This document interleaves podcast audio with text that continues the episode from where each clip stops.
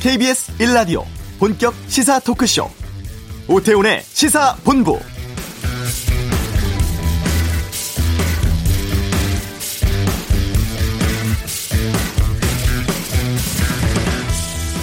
어제 국회 법사위에선 임대차 3법 가운데 남은 법안들 또 공수처 후속 법안들이 여권의 단독 의결로 통과가 됐습니다. 민주당은 오늘 본회의에서 일부 법안들 처리하겠다고 밝혔는데요.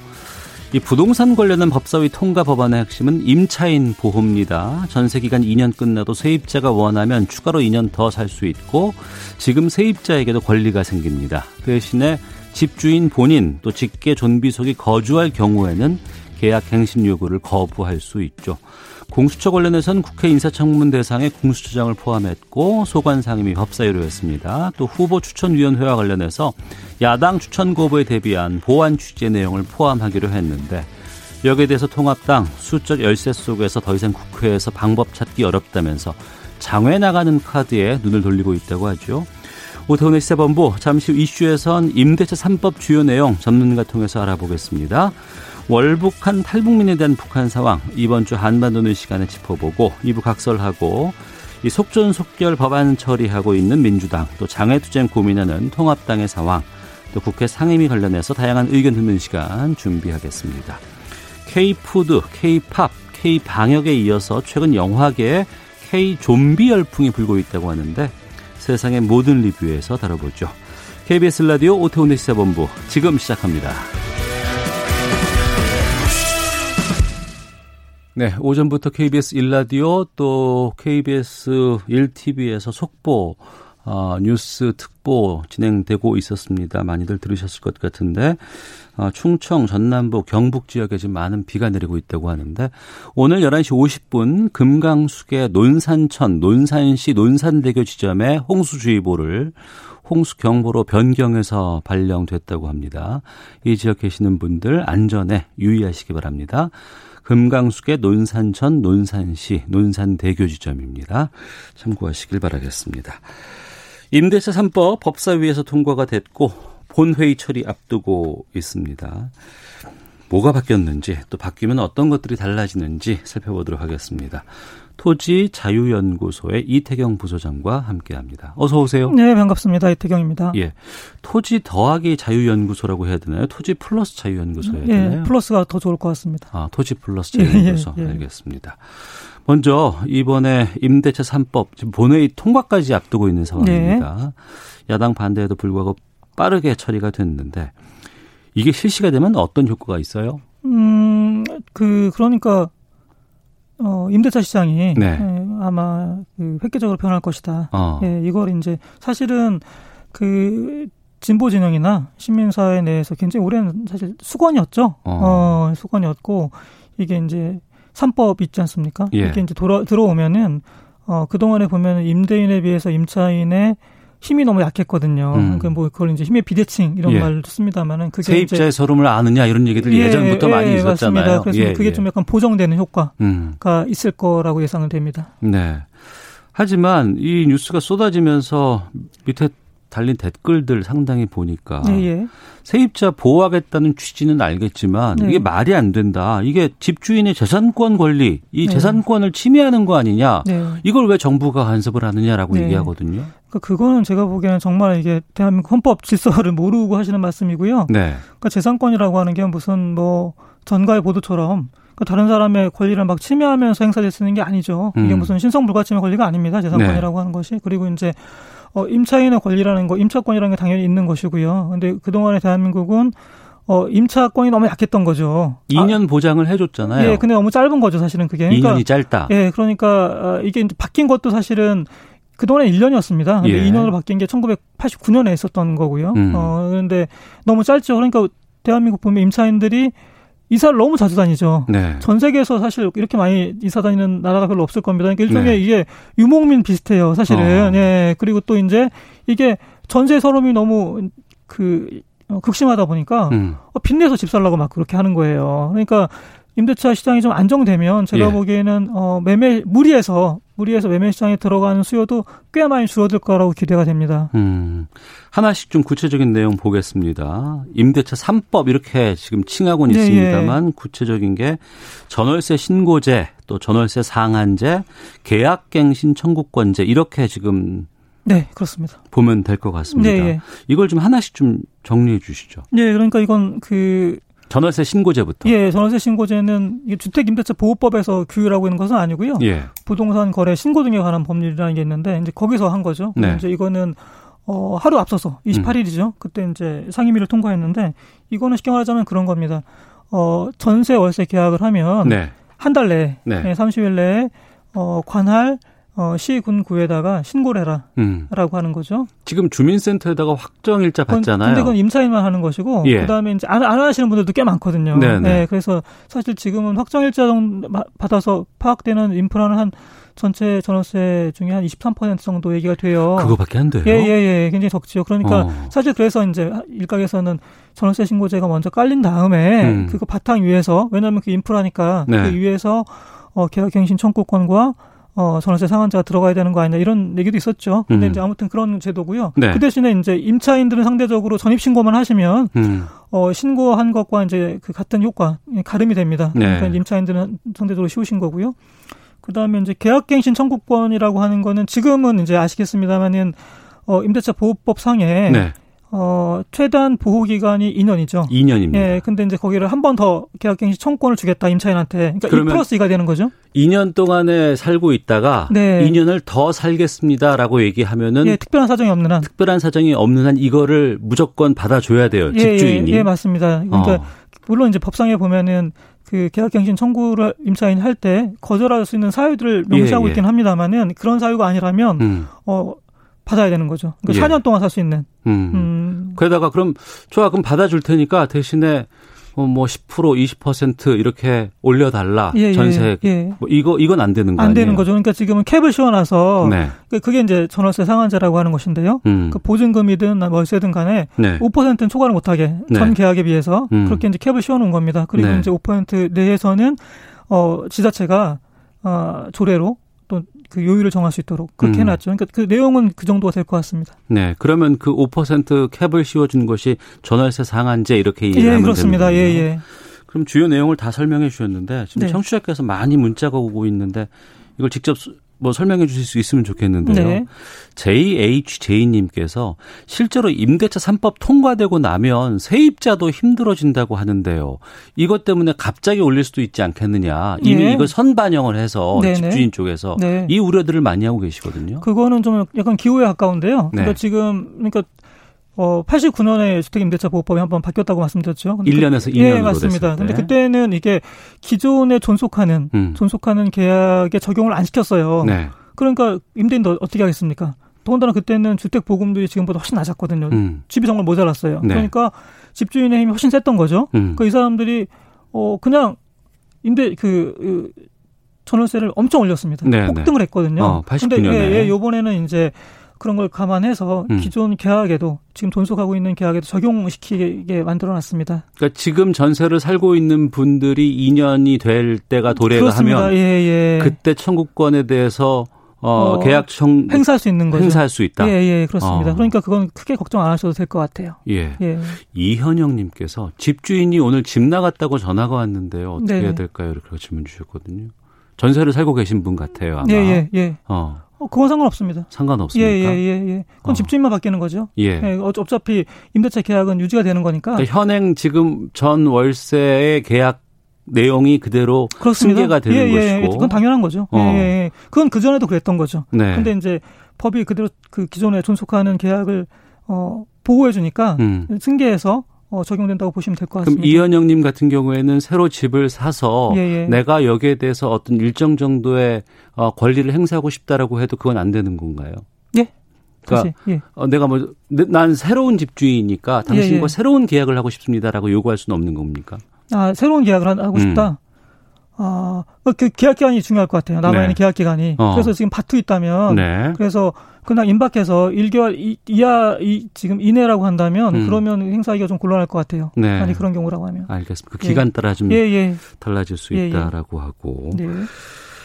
어 하지만 그 집주인이 직접 거주를 하겠다거나 네네. 내 아들 딸이 가서 산다더라라고. 얘기할 때는 이게 안 된다면서요? 예, 예. 그러니까 그것만 있는 건 아니고 음. 몇 가지 이제 계약 그 갱신 청구 어, 임차인 할때 네. 거절할 수 있는 사유들이 있습니다. 네. 네. 사유들이 있는데 예컨대 이제 뭐 어, 임차인이 다른 사람한테 무단으로 전대를 했달지, 음. 그렇죠? 아니면 뭐 어, 월세를 한 2개월 정도 밀렸달지, 아니면 네. 뭐 어 그 어, 주택을 굉장히 많이 훼손했달지, 네. 아니면 이제 안전에 우려가 있어서 음. 재건축을 해야 된달지 이런 네. 경우에는 이제 당연히 그야말로 그, 특별한 예, 경우고 예, 예. 그런 예. 경우 누구나 다 이해할 수 있는 거지 않습니까? 예, 예. 그런 건데 지금 이런 경우 그러니까 어 내가 살겠다 음. 내지는 뭐 좀 나의 아들 부모가 살겠다라고 말을 하면서 네. 실제로는 그렇게 하지 않고 음. 이제 다른 사람한테 임대를 해버리는 경우죠.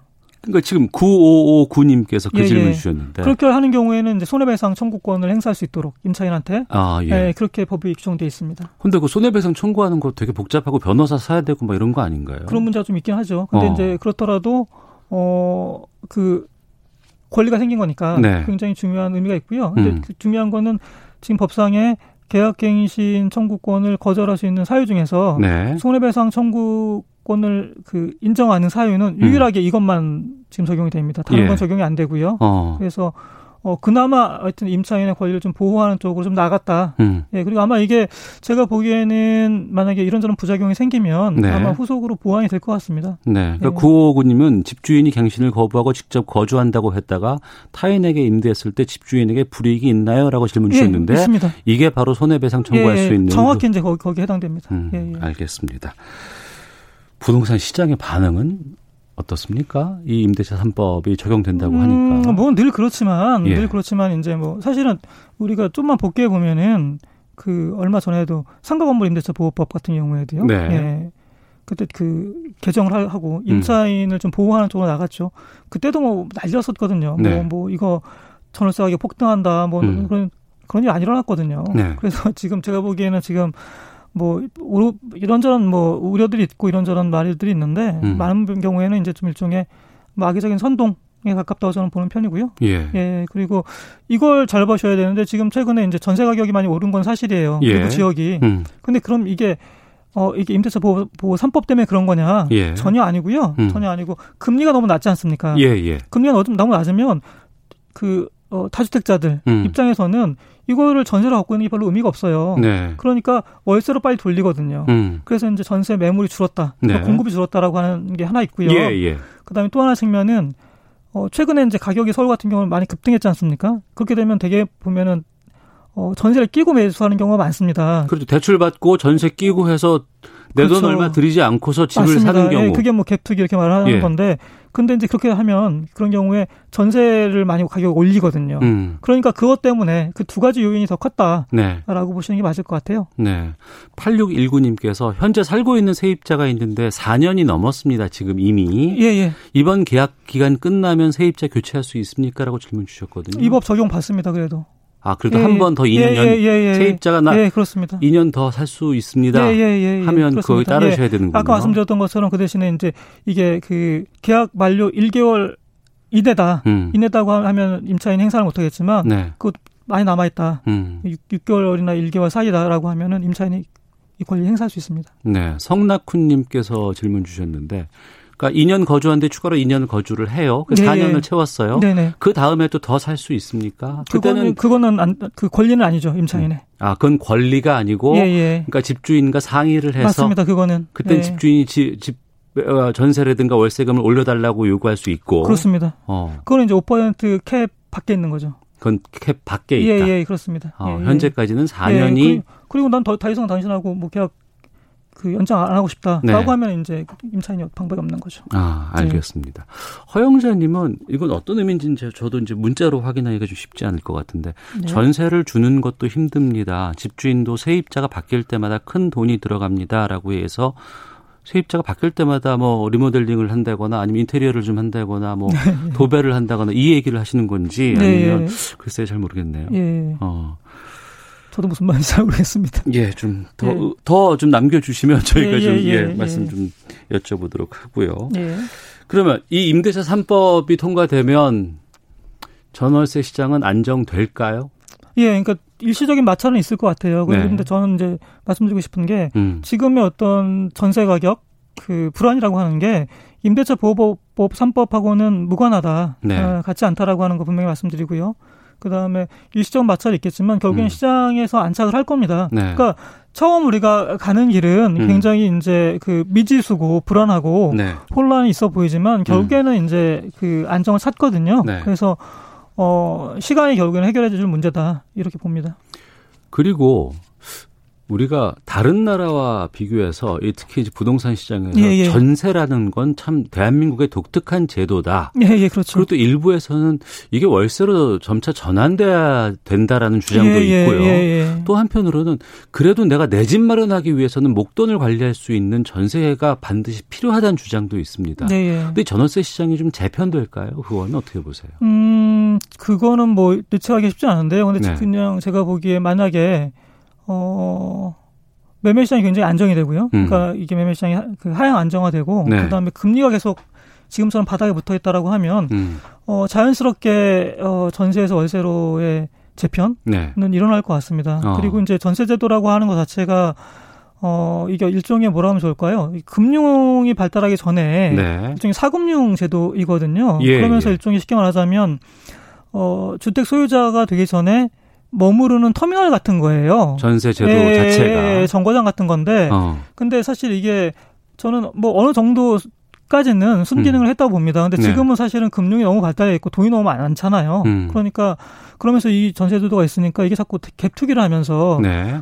그 매매 시장을 굉장히 불안하게 만든 요인이 됩니다. 음. 그래서 결국에는 전세제도는 자, 자연스럽게 네. 어, 줄어드는 방향으로 가야 되지 않을까 이렇게 생각을 합니다. 그럼 이런 질문을 좀 드려보겠습니다.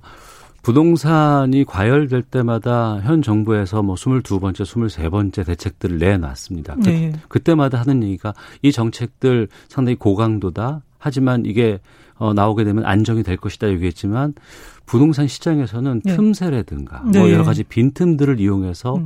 그 대책들을 무력화시켜 왔어요. 네, 예. 시장은 또 그걸 알고 있습니다. 네, 그렇죠. 이 임대차 3법이 시행돼서 지금 안정이 된다고는 하시지만 네, 예. 혹시 부작용 같은 게 우려되는 건 없을까요? 음, 결국에는 이제 그 임대차 시장만 놓고 보면 안 되고요. 네. 결국에는 특별히 전세 제도라고 하는 것은 매매 시장하고 굉장히 긴밀하게 연결돼 있습니다. 음. 그래서 어, 매매 시장의 안정이 어, 동반되는 게 굉장히 중요하고요. 네. 근데 뭐 다행스러운 건 이 정부가 어, 작년에 12, 16 대책 이후부터 음. 어, 대책을 발표하는 속도, 네. 그 다음에 강도가 굉장히 이제 빨라지고 강해지고 있습니다. 어. 어 그리고 이제, 어, 그, 빈틈이 굉장히 많이 있었는데 그 네. 그 빈틈을 계속 좀 메워가고 있는 중이거든요. 음. 그리고 최근에 710 대책 같은 경우는 그 전의 대책들하고는 본질적으로 다릅니다. 본질적으로 예, 예, 예. 710 대책은 사실은 다주택자들을 정조준하고 있는데 예.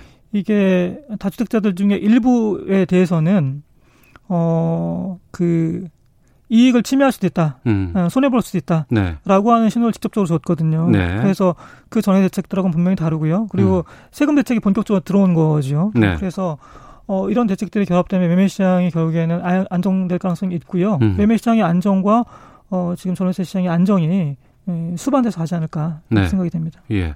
또 한쪽에서는 법인 잡아야 된다. 네. 특히 이제 뭐 임대 사업하는 사람들, 네. 이 법인들 네. 이런 쪽이 워낙 많은 어 매물이나 수요를 갖고 매물을 갖고 있기 네, 때문에 예, 예. 여기 안 잡으면 안 잡힌다는 얘기도 많이 있었거든요. 예. 근데 이제 그 정부가 이제 그건 정확히 본 것 같고요. 네. 그래서 617 대책하고 710 대책 보시면 네. 사실상 법인을 통한 이제 뭐 우회 투기는 음. 사실상 거의 종말을 고했다. 분명히 말할 수 있을 겁니다. 그래서 지금 최근에도 보면은 법인이 갖고 있는 매물들이 꽤 많이 시장에 나오고 있거든요. 시장에 이미 나오고 예, 있어요. 예, 그건 어. 이제 그게 꽤 많이 늘어나고 있습니다. 예. 그래서 어, 내년 6월 1일이 되면 그 법인들 상대로 종부세가 굉장히 폭발적으로 늘어납니다. 음. 그래서 그 전에 어, 법인들은 매물을 많이 털어낼 것 같습니다. 네. 토지 플러스 자유연구소 이태경 부소장과 함께 말씀 나눴는데요. 이 토지 플러스 자유연구소가 부동산 시장 그동안 면밀히 살피는 기관 연구소라고 들었어요. 예, 예. 궁극적으로 좀 부동산 시장 안정을 위해서 뭐가 필요한지를 끝으로 말씀드리겠습니다. 음, 가장 중요한 건 정부의 의지입니다. 네. 대통령의 의지고요. 지금은 더군다나 이제 코로나 쇼크 때문에 어, 통화 정책을 긴축으로 가져가기 힘들지 않습니까? 네. 그럼 결국에는 대출하고 세금밖에 없거든요. 네. 그래서 그거를 시장 참여자들이 다른 생각 못하게 음. 지금 굉장히 비이성적 흥분 상태에 있거든요. 비이성적 흥분 예, 상태. 이성을 회복시키게 만들어야 돼요. 예, 예. 근데 지금 최근에 30대가 지금 패닉 바잉에 들어오고 있는 건 다 그런 거거든요. 영끌. 예, 맞습니다. 예. 그래서 어, 이 정부가 확실한 의지를 가지고 음. 더 이상 부동산 투기 안 되고 네. 가격은 떨어져야 된다라고 어. 하는 신호를 확실히 주면서 후속 대책들을 계속 투사하는 것이 가장 중요하다고 봅니다. 네, 알겠습니다. 자, 지금까지 토지플러스 자연연구소의 이태경 부소장과 함께 말씀 나눴습니다. 오늘 말씀 고맙습니다. 네, 감사합니다. 예. 자, 이어서 이 시각 교통 상황 살펴보고 헤드라인 뉴스 듣고 오겠습니다. 교통정보센터 오수미 리포터입니다. 네, 이 시각 교통정보입니다. 충청 이남 지역에 집중호우가 쏟아져 비 피해가 속출하고 있습니다. 이렇다 보니 고속도로에서도 토사가 유실돼 전면 통제가 되는 구간들이 있는데요. 대전 통영간 고속도로 통영 방향 무주 부근이고요. 1, 2차로가 모두 차단돼 있어 통행이 안 되고 있습니다. 금산사 나들목에서 우회를 하셔야겠고요. 현재 이 무주 부근에서의 통제 영향으로 6km 구간에서 정체가 극심하다는 점 참고하셔야겠습니다. 반대 대전 쪽으로도 무주 부근에서 역시 2차로 막고 토사 유실 복구 작업을 하고 있어 정체가 되고 있습니다. 익산 장수간 고속도로 장수 쪽으로도 소양 부근에서 토사 유출 사고로 전면 통제 중이고요. 완주 나들목에서 국도로 우회를 하시기 바랍니다. 순천 완주간 고속도로 순천 방향도 덕진 이터널 부근과 중부 내륙고속도로 창원 방향 고령 분기점 부근에서 지나기 어렵습니다. 역시 2차로 막고 토사 유실 처리 작업을 하고 있어서 그렇습니다. 지금까지 KBS 교통정보센터였습니다.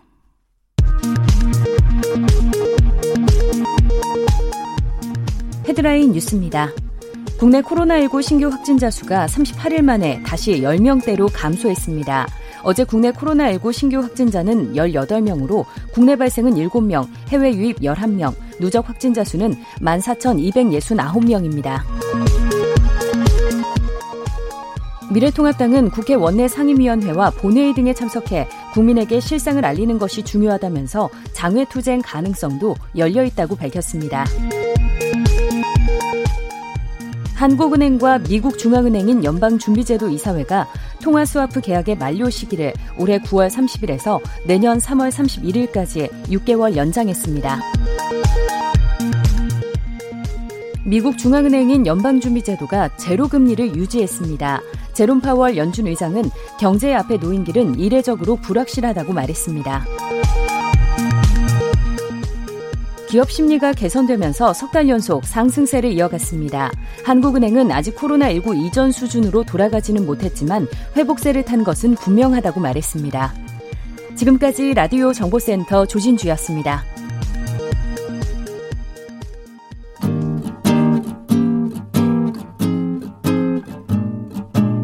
KBS 1라디오 오태훈의 시사본부 여러분의 참여로 더욱 풍성해집니다. 방송에 참여하고 싶으신 분은 문자 9730번으로 의견 보내주세요. 짧은 문자는 50원, 긴 문자는 100원의 정보 이용료가 붙습니다. 애플리케이션 콩과 마이케이는 무료고요. 시사본부는 팟캐스트와 콩, KBS 홈페이지를 통해 언제나 다시 들으실 수 있습니다. 많은 참여 부탁드려요.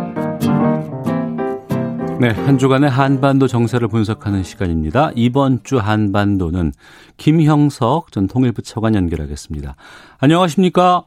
네, 안녕하십니까? 예, 지난 일요일에 엄청난 보도가 나와서 깜짝 놀랐습니다. 네. 탈북민이 월북을 했어요. 그렇죠. 예. 어, 근데 이게 우리도 그렇고 북한 쪽에서도 이 안보에 구멍이 뚫린 걸 인정하지 않을 수 없는 그런 사건이었는데. 그렇죠. 이걸 북한이 먼저 공개를 해서 우리가 알 수 있었습니다. 왜 먼저 네. 공개했다고 보세요? 아무래도 북한 입장에서 보면 코로나19라고 하는 것 자체에 대해서 아주 경각심이 이제 높은 거죠. 네. 그래서 이제 소위 말해서 이제 그 군사 부분에 있어서 기강 문제라든지 음. 경제 근무의 이제 소홀 이런 문제보다도 그런 그 코로나19의 그 유인 문제가 네. 더욱더 중요하기 때문에 네. 여기에 대해서 이제 비상 조치를 취할 수밖에 없는 거고 음. 그리고 또 보면은 개성을 봉쇄한다라고 했지 않습니까? 예. 그러면 이제 그 북한 주민들에게 발표를 하지 않았을 경우에는 음. 여러 가지 불필요한 그러한 이제 추측도 있을 수 있거든요. 네. 그래서 이 부분을 이제 확실하게 이야기를 하고 어. 이 계기로 인해서 이제 혹시라도 이제 확산될 수 있는 이제 코로나19 상황에 대해서 네. 다시 한번 이제 비상 체계를 어, 다독해야 되겠다 이런 차원에서 먼저 보도한 것 같습니다. 그 말씀하신 그 부분인데 개성 봉쇄 조치 내렸잖아요. 그렇죠. 그리고 오늘 오전에는 공식 서열 2위 최룡의 네. 북한 최고인민회의 상임위원장이 개성 여기를 직접 점검했다는 맞습니다. 보도도 나왔어요. 네네. 그러니까 이 의도가 좀 궁금하거든요. 어 이거를 의도라고 먼저 하기보다는 네. 이제 북한이 기본적으로 보건 의료 상황이 이제 취약합니다. 네네. 그리고 또 전염병 문제가 예를 들어서 확산된다 그러면 이제 북한으로서는 이거 걷잡을 수 없거든요. 그래서 어. 이제 보도라든지 북한 표현에 의하면 네. 사활적인 문제고 중차대한 문제다라는 겁니다. 어. 그러니까 이제 비록 그 제2북한 탈북민이 이제 확진자다라는 이야기는 안 했어요. 네. 그렇지만 이제 의심된다, 의심스럽다라는 거니까 예. 이제 이런 상황에서 혹시라도 개성 지역에 코로나 19가 유입이 됐고 이거 음. 자체가 이제 취약한 보건 의료 상황에서 전파돼 버리면 네. 그러면 이제 북한의 경우는 여러 가지로 심각한 문제가 발생하는 거죠. 그러니까 어. 김정은 위원장이 이제 들어서서 기본적으로 이제 비상 체계를 다시 강조를 하고 최영애라고 하는 이제 국무위 국무위원회 제1부위원장이 네. 현지에 발빠르게 가서 한번 점검을 하는 거죠. 그래서 이제 의도보다는 기본적으로 이제 코로나 바이러스가 이제 북한 내에 유입돼서 전파되는 것을 우선적으로 막아야 되겠다라는 게 하나 있을 것 같고요. 네. 그 다음에 이제 굳이 이제 의도를 따진다 하면 오늘자 보도를 보면 이제 북한 주민들이 이런 비상 방역 체계가 중요함에도 불구하고 그냥 건성건성한다, 대충한다. 어. 이런 걸 강조를 합니다. 그래서 이래서는 안 된다. 네네. 네. 이제 모든 북한 주민들이 다시 한 번 더 철저한 위생 방역 이제 체제를 그대로 준수해야 된다라고 이야기를 하거든요. 네. 그래서 혹여나 방심을 해서 코로나 바이러스가 들어오면 음. 그러면 이제 국가의 안정 그다음에 이제 북한 인민들의 그런 이제 생활도 아주 심대한 영향을 미친다라고 이제 다시 한번 이제 다도 이제 재강조를 합니다. 그래서 이제 한 6개월, 7개월 됐죠. 이제 됨에 따라서 느슨해진 이제 북한 내의 대비 태세를 네. 다시 한번 이제 어 강화하기 위한 이제 그런 게 있을 수 있다라는 거고요. 일종의 내부 단속이죠. 그 다음에 또 하나는 약간 이제 희망적인 상황입니다만은 네. 이게 이제 굳이 북한 내에 이제 바이러스가 들어오는 주입의 경로가 네. 이게 중국일 수도 있고 그 다음에 이제 또 우리 지금 이제 탈북민이라고 했습니다만은 남한일 수도 있는데 네. 남한을 강조하고 그리고 또 개성 지역을 또 강조를 해 부각을 시켰다는 거죠. 예. 그러면 이제 남북 간에 이제 그 서로 접경 지역이니까 이제 공동 방역할 수 있는 그런 음. 여지도 있을 수 있는 거예요. 그래서 이제 북한으로서는 이제 코로나19가 전 세계적으로 미치는 영향을 보니까 도저히 자기들로서는 이제 뭐 감당할 수 없다. 네. 그래서 외부로부터의 지원이 필요하다라는 현실적인 고민을 했을 거고, 음. 그러면 외부로부터의 지원을 명분 있게 받을 수 있는 게 뭘까 라는 것은 결국 이제 뭐 탈북민이 들어왔고, 그리고 또 이제 가장 가까운 접경 지역에 있는 남북 간의 공동 방역 협력. 과거에도 그런 걸 했단 말이죠. 네. 그래서 바로 그러한 부분에 대한 이제 가능성을 열어두기 위한 이제 명분 을 이제 쌓은 그런 의도도 있지 않느냐라고 좀 희망적으로는 볼 수는 있겠죠. 네. 우리 쪽 탈북민 상황 좀 짚어보겠습니다. 네. 이번에 월북한 탈북민 성폭력 사건에 연루된 사람이었고. 그렇죠. 네. 구속영장이 청구가 됐지만 뭐 네. 지금 자기가 왔던 그 루트를 이용해서 월북을 했다고 네네. 해요. 예. 탈북민은 통일부에서 관리하는 것으로 알고 있습니다. 근데 이 관리가 좀 허술하다는 지적이 있어요. 예, 그 지금 이번 경우는 이제 특별하게 조금 더 관심 있게 봐야 되는데 예. 이게 그러지 못한 게 아쉬운 측면이 있죠. 그리고 이제 탈북민 관리는 이제 정부 전체를 합니다. 그래서 총괄하는 것은 통일부가 하고 네. 인변보호 같은 경우는 경찰이 하고 그다음에 이제 복지 같은 경우는 지방자치단체가 하고 예. 그다음에 이제 직장과 관련된 근로 문제는 노동부가 합니다. 그래서 각 부처가 이제 서로 협력해서 하는데 이게 이제 유기적으로 협력이 잘 안 되는 경우죠. 예. 이번의 경우도 이제 그런 경우인데 그래서 참 안타깝습니다만은 근데 이제 이게 근본적으로 이 탈북민의 문제가 어, 해결되기 위해서는 네. 어, 제가 보기에는 우선적으로 탈북민들이 어, 우리 대한민국에 와서 안정적인 정착을 하게 되면 이제 본인들이 이런 일탈 행위를 하고자 하는 그런 그 이제 그 가능성을 스스로 낮출 수가 있거든요. 음. 그리고 또 그런 과정에서 중요한 게 지역 사회의 관심입니다. 네. 그러니까 즉 뭐 경찰이라든지 각 구청에서 일일이 뭐 관리라는 표현이 뭐 합니다만은 예. 이렇게 하는 것보다는 각 지역에 같이 살고 있는 이웃 주민이 음. 이제 잘 이제 지켜보면서 혹시 무슨 일이 있나 하면서 관심도 갖고 도와주고 그러면 네. 아무래도 이런 탈북민의 일탈 그 행위 그리고 또 탈북민이 이제 부적응하는 걸 이제 많이 해소할 수 있겠죠. 근데 여하튼 네. 이번의 경우는 이제 성폭력 사건에도 연루고 그렇기 때문에 이제 관계기관에서 조금 더좀 어, 기민하게 또 그리고 또 좀 관심 있게 봤어야 되는데 이게 좀 그렇지 못한 게 좀 아쉬운 측면이 많습니다. 네. 그 월북한 20대 청년이 성폭행 혐의를 받고 있는 피의자예요. 네, 네. 근데 이제 월북을 한 상황인데 지난해 네. 이제 북한에서 동료를 살해하고 동해상으로 넘어온 네. 북한 어민. 네. 우리 정부가 그 북송을 해, 예, 했습니다. 예. 예. 그것 때문에 이번에도 우리가 북측에다가 이 예. 20대 월북자를 송환해 달라고 요구해야 된다는 지적이 나오거든요. 네. 네. 이건 어떻게 보세요? 참 이거는 저 원칙과 현실의 문제인데요.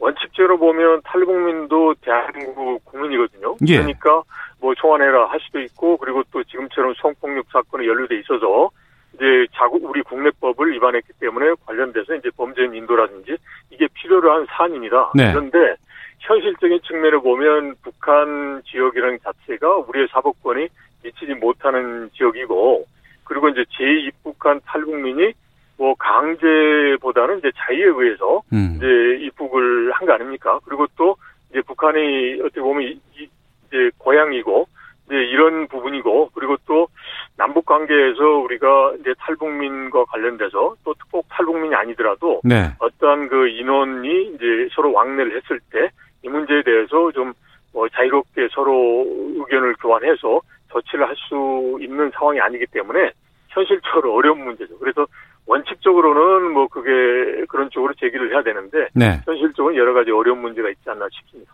근데 송환 요구하는 것까지는 해야 되지 않을까라는 좀 생각도 들기도 하거든요.